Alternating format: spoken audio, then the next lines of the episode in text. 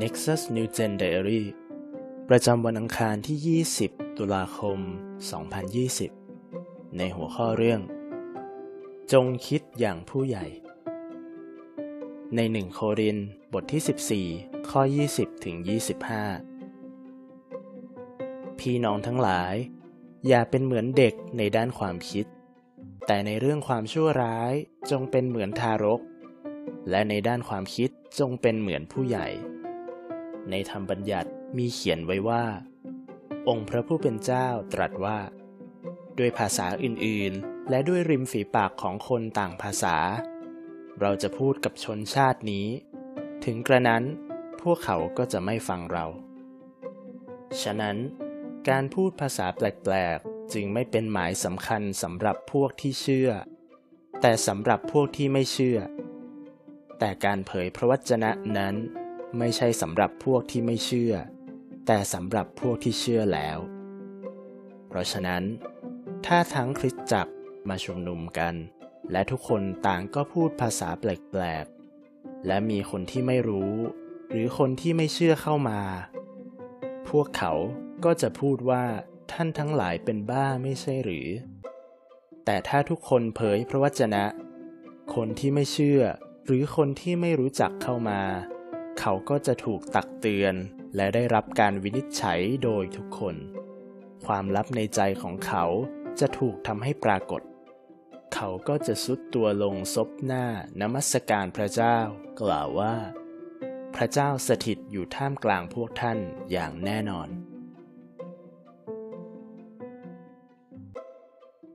ข้อสังเกตเปาโลบอกว่าเราควรเป็นอย่างไรในเรื่องความคิดและในเรื่องความชั่วร้ายจากข้อ20พี่น้องทั้งหลาย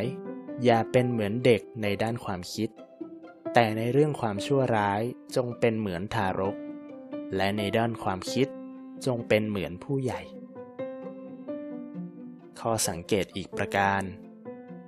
ตามที่เปาโลบอกจะเกิดอะไรขึ้น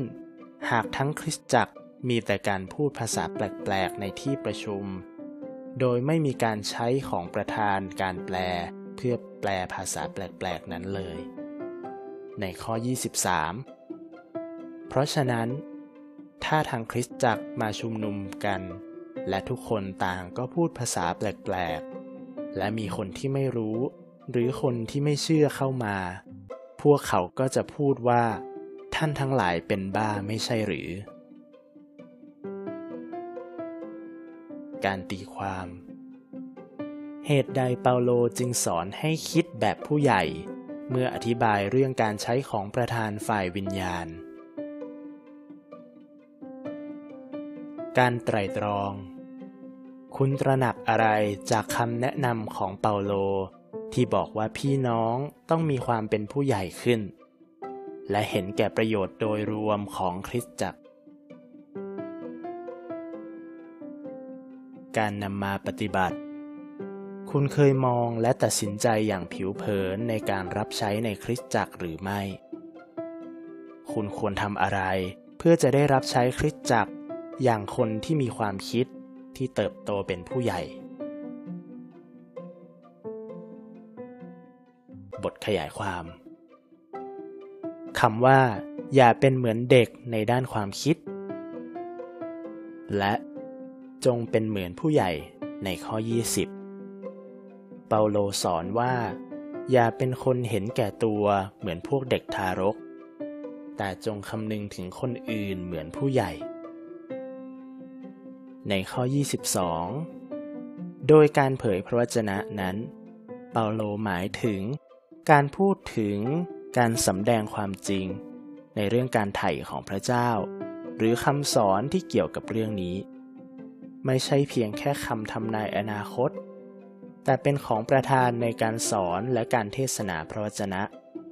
ซึ่งเป็นผลให้คริสตจักรเจริญขึ้นและเห็นผลได้จากการที่คนที่ยังไม่เชื่อมารับความรอดผ่านทางความเชื่อการพูดภาษาแปลกๆซึ่งผู้เชื่อชาวโครินธ์แสวงหานั้นเป็นเพียงการใช้ภาษาแปลกๆในการอธิษฐานที่ส่งผลเพียงเพื่อให้ตัวเองจำเริญขึ้นเท่านั้น และไม่ใช่ของประธานที่ใช้ในที่ประชุมที่ต้องใช้คู่กับของประธานการแปลภาษาแปลกๆด้วยจึงไม่ได้ช่วยให้คริสตจักรเจริญขึ้นนี่เป็นสาเหตุให้เปาโลต้องอธิบายถึงความจำกัดของการใช้ภาษาแปลกๆในที่ประชุมและเน้นว่าพวกเขาควรแสวงหาของประธานในการเผยพระวจนะมากกว่าเพราะเปาโลเชื่อว่าของประธานมีไว้เพื่อทำให้คริสตจักรเจริญขึ้นหากผู้เชื่อทุกคนพูดภาษาแปลกๆในที่ประชุมโดยถือว่าเป็นของประธานผู้ที่ไม่เชื่อที่อยู่ในที่ประชุม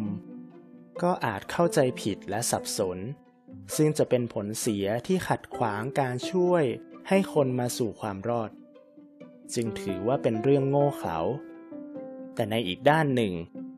หากคนที่ไม่เชื่อมาร่วมนมัสการพระเจ้าและได้ยินคำเผยพระวจนะและได้ตระหนักในความบาปของเขาหรือเธอนั้นนั่นก็เป็นการใช้ของประธานด้วยสติปัญญาเพราะได้ช่วยจิตวิญญาณคนและเสริมสร้างคริสตจักรด้วยวัตถุประสงค์ที่สำคัญที่สุดของการใช้ของประธานก็คือการทำให้คริสตจักรเจริญขึ้นดังนั้นผู้เชื่อต้องใช้ของประธานของเขาอย่างระมัดระวังโดยการคำนึงถึงประโยชน์ต่อคริสตจักรเหมือนคนที่เป็นผู้ใหญ่แล้วพึงคิดคือมองภาพรวมเสมอให้เราหวังว่าเราจะเป็นผู้เชื่อที่มีความคิดเหมือนผู้ใหญ่มากขึ้นเพื่อที่จะเสริมสร้างคริสตจักรให้เจริญขึ้นได้นำการเปลี่ยนแปลงที่ดีมาอย่างผู้อื่นและขยายอาณาจักรพระเจ้าผ่านการใช้ของประธานต่างๆอย่างถูกต้องให้เราอธิษฐานร่วมกันครับพระบิดาเจ้าขอทรงช่วยข้าพระองค์ให้เป็นผู้ใหญ่เพื่อที่ข้าพระองค์จะทำให้คริสตจักรเจริญขึ้นและขยายอาณาจักรของพระเจ้าต่อไป